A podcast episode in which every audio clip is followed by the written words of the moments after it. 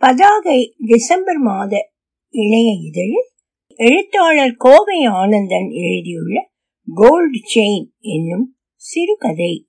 ஒலிவடிவம் சரஸ்வதி தியாகராஜன் பாஸ்டன்.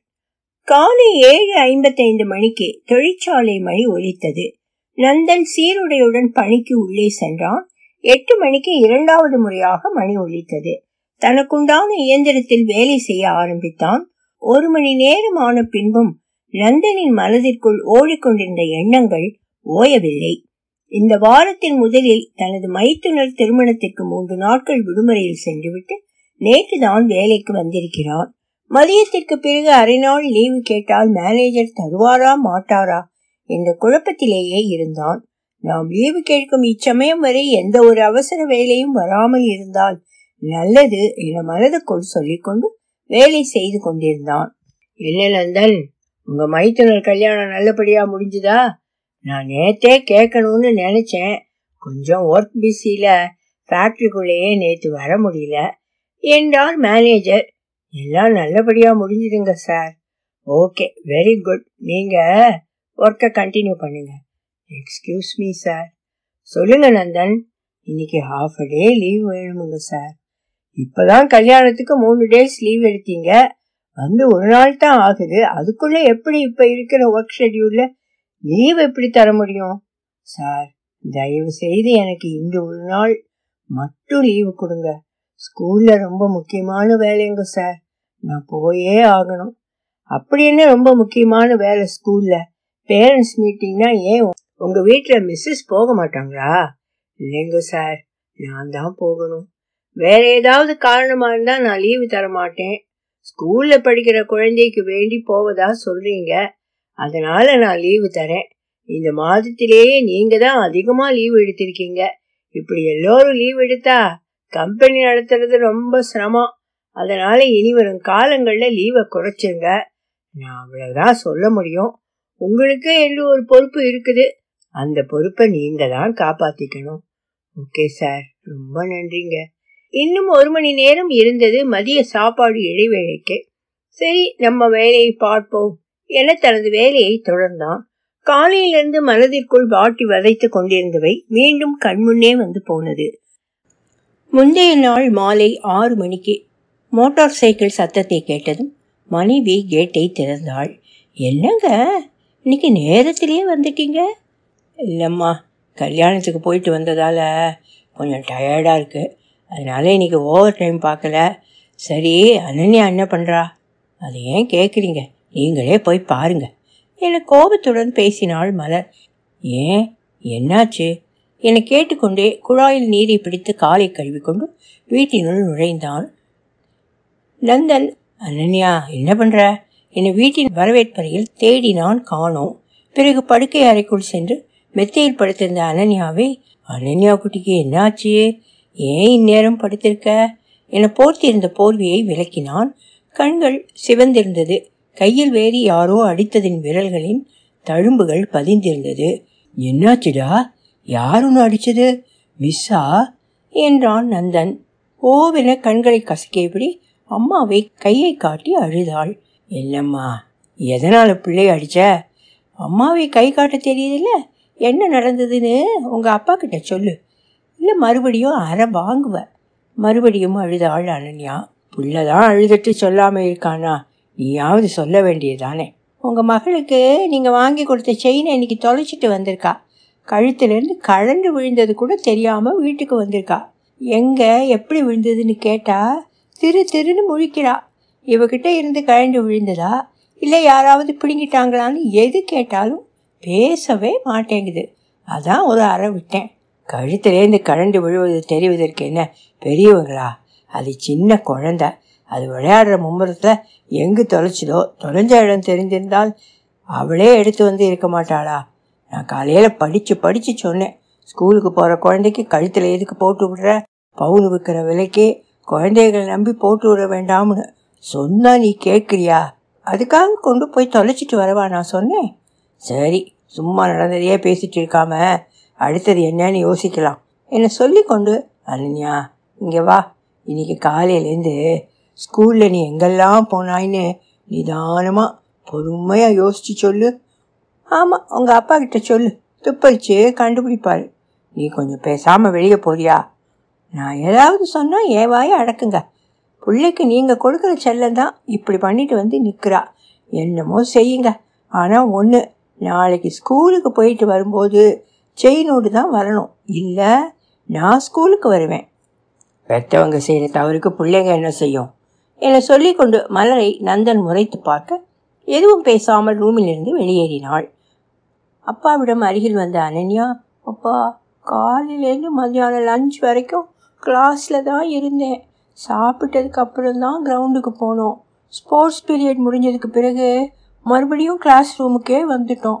எங்கே கரண்டு விழுந்ததுன்னு எனக்கு எதுவுமே தெரியாதுப்பா என்றாள். சரி உங்கள் மிஸ்ஸோட நம்பர் உங்ககிட்ட இருக்கா? இருந்துச்சுன்னா அவங்க நம்பர் கொடு. இதானுங்க அப்பா அவங்க நம்பர். என கையில் இருந்த டைரியை நீட்டினாள்.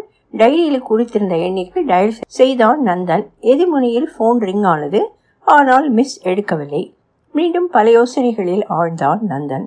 அரை மணி நேரத்திற்கு பிறகு மிஸ் லைனில் வந்தார். ஹலோ யார் பேசுறது? மேடம் நான் அனன்யாவோட அப்பா பேசுகிறேன் சொல்லுங்க சார்.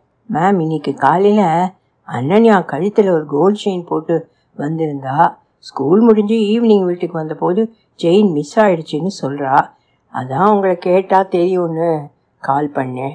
என்ன சார்? இது படிக்கிற குழந்தைங்க காஸ்ட்லியான எதையும் போட்டுட்டு வரக்கூடாதுன்னு ஸ்கூல் ரூல்ஸ் இருக்கும்போது எப்படி அதை போட்டு விட்டீங்க? இல்லை மேம் அது இன்னைக்கு வெள்ளிக்கிழமைங்கிறதால வீட்டில் என்னோட மனைவி கழட்ட வேண்டாம்னு சொல்லிட்டாங்க. அதனால தான் அப்படியே அனுப்பிச்சிட்டோம். சரிங்க சார். இந்நேரம் எதுவுமே செய்ய முடியாதே. ஒரு பவுனுங்க மேம் அதான். ஏனுங்க சார். ஒரு பவுன் செயினை யாராவது மூன்றாம் வகுப்பு படிக்கிற குழந்தை கழுத்தில் போட்டு விடுவார்களா? நகைக்கு ஆசைப்பட்டு பெரியவங்க கழுத்திலேயே கை வைக்கிற காலமுங்க. எதுவாக இருந்தாலும் எனக்கு கேட்கவே கஷ்டமாக தான் இருக்குது இன்றைக்கி நாங்கள் லீவுங்க சார். அதனால நாளைக்கு காலையில் ஸ்கூலுக்கு போனதும் அங்கே யாராவது கைக்கு கிடைச்சதான்னு ஆஃபீஸில் விசாரிக்கிறேன். என சொல்லிக்கொண்டு போனை துண்டித்தார் மிஸ் நேற்று நடந்த நிகழ்வுகளில் இருந்து திரும்பினான். மதிய சாப்பாட்டு இடைவேளைக்காக தொழிற்சாலை மணி ஒலித்தது. நேராக ஸ்கூலுக்கு செல்ல வேண்டியதுதான் என கைகளை கழுவிவிட்டு தனது ஆயில் கலை படிந்த யூனிஃபார்மை கழற்றி ஓய்வறையில் இருந்த ஆணியை தொங்க கொண்டு மாற்று அடை அணிந்து புறப்பட்டான். தனது இருசக்கர வாகனத்தில் நாற்பத்தைந்து நிமிட பயண நேரத்திற்கு பிறகு மகள் படிக்கும் பள்ளியை வந்தடைந்தான். மெயின் கேட்டில் ஒரு காவலாளி மரநாற்காலியில் அமர்ந்திருந்தார். ஐயா நான் என் மகளை பார்க்கணும். நீங்க யாரு? உங்க மகள் என்ன கிளாஸ் என் பெயர் நந்தனுங்க. என் மகள் அனன்யா மூன்றாம் வகுப்பு படிக்கிறா. இப்பவெல்லாம் பார்க்க முடியாதுங்க சார் இன்னும் ரெண்டு மணி நேரத்துல ஸ்கூல் முடிஞ்சிடும். போயிட்டு பிறகு வாங்க. இல்லைங்க. என் பொண்ணை பார்க்கறதுக்கு மட்டும் நான் வரல. இன்னைக்கு நானே கூட்டிட்டு போலாம்னு வந்திருக்கிறேன்.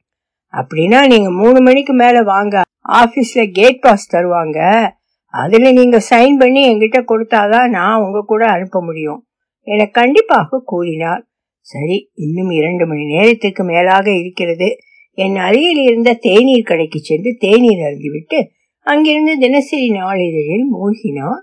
நாளிதழில் பெண்ணிடம் நகை வழிப்பறி வீடு புகுந்து திருட்டு என்ற செய்திகளே பெரும்பாலும் இருந்தன. அதை படிக்கும்போது தொலைந்த ஒரு பவுன் எப்படியும் நமக்கு கிடைக்கப் போவதில்லை என மனதிற்குள் உறுதிப்படுத்திக் கொண்டான். யார் கையில் கிடைத்தாலும் கிடைத்தது லாபம் என எடுத்துக்கொண்டு போவார்தானே இன்றைய காலத்தில் அதிகம் இருக்கிறார்கள் என நினைத்து கொண்டு கடிகாரத்தை சிறிது நேரத்திற்கு ஒரு தடவை பார்த்தான்.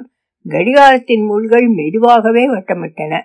கடிகார முள்களின் சில வட்டங்களுக்கு பிறகு பள்ளியின் முன் போய் நின்றான். சார் இந்தாங்க. இந்த ஸ்லீப்ல உங்க விவரங்களை கம்ப்ளீட் பண்ணிக்கிட்டு போய் உங்க பொண்ணு படிக்கிற கிளாஸ் டீச்சர் கிட்ட சைன் வாங்கிட்டு வாங்க.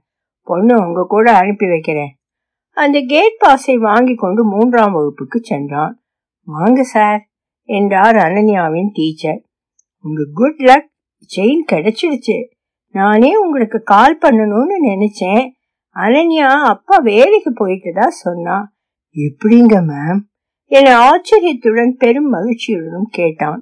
அப்போது ஸ்கூல் மணி ஒலித்தது. எல்லா வகுப்புகளிலிருந்தும் குழந்தைகள் வெளியே வந்து பள்ளி பேருந்துகளில் ஏறி கொண்டிருந்தனர். அது ஒண்ணும் இல்லைங்க சார் ஸ்கூல் பஸ்ல தான் செயின் மிஸ் ஆயிருக்குது.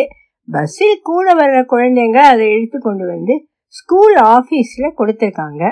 நான் காலையிலேயே ஆஃபீஸில் சொல்லியிருந்தேன். அதனால என்கிட்ட கொடுத்தாங்க. இந்தாங்க. ரொம்ப நன்றிங்க மிஸ். எனக்கு எதுக்கு சார் நன்றி சொல்றீங்க? நன்றி அனன்யா. தினமும் வர நாலாம் நம்பர் பஸ்ல உட்கார்ந்து இருக்கிற அந்த குழந்தைங்களுக்கு சொல்லுங்க. இதுல இன்னொரு சிறப்பு என்னன்னா இந்த செயின் நேற்று ஈவினிங்கே குழந்தைங்க கையில கிடைச்சிருக்கு. அதை கொண்டு போய் அவங்க பேரண்ட்ஸ் கிட்ட காட்டியிருக்காங்க. அப்ப அவங்க நல்ல வேலை செஞ்சிருக்கீங்க. ஆனா இந்த யாருக்கிட்டையும் கொடுக்காம நாளைக்கு காலையில ஸ்கூலுக்கு போனதும் முத வேலையா ஆபீஸ்ல கொண்டு போய் கொடுத்துடணும்னு சொல்லி இருக்காங்க அது மட்டும் இல்லாம அவங்களே நேர்ல வந்து ஆபீஸ்ல கொடுத்துட்டு போயிருக்காங்க. இதே மாதிரி எல்லா பேரண்ட்ஸும் இருந்துட்டா குழந்தைங்க எந்த தவறும் செய்ய மாட்டாங்க. அது போல பிறரோட பொருளுக்கு ஆசைப்படவும் மாட்டாங்க. இது எல்லோருக்குமே ஒரு முன்னுதாரணமாகவும் பாடமாகவும் இருக்குது என நடந்ததை சொல்லி முடித்தார் மிஸ். நகரும் நாலாம் நம்பர் பஸ்ஸின் ஜன்னலோரம் இருக்கையில் அமர்ந்திருந்த அந்த குழந்தைகள் அனன்யாவை பார்த்து சிரித்துக் கொண்டே கையசைத்தன. பஸ்ஸில் செல்லும் அந்த குழந்தைகளை பார்த்து இரு கைகளால் கும்பிட்டான் நந்தன். அப்போது அவனது கண்ணில் இருந்து ஒரு சொட்டு கண்ணீர் கீழே நின்றிருந்த அனன்யாவின் கைகளில் மேல் விழுந்தது. ஒலி வடிவம் சரஸ்வதி தியாகராஜன் பாஸ்டன்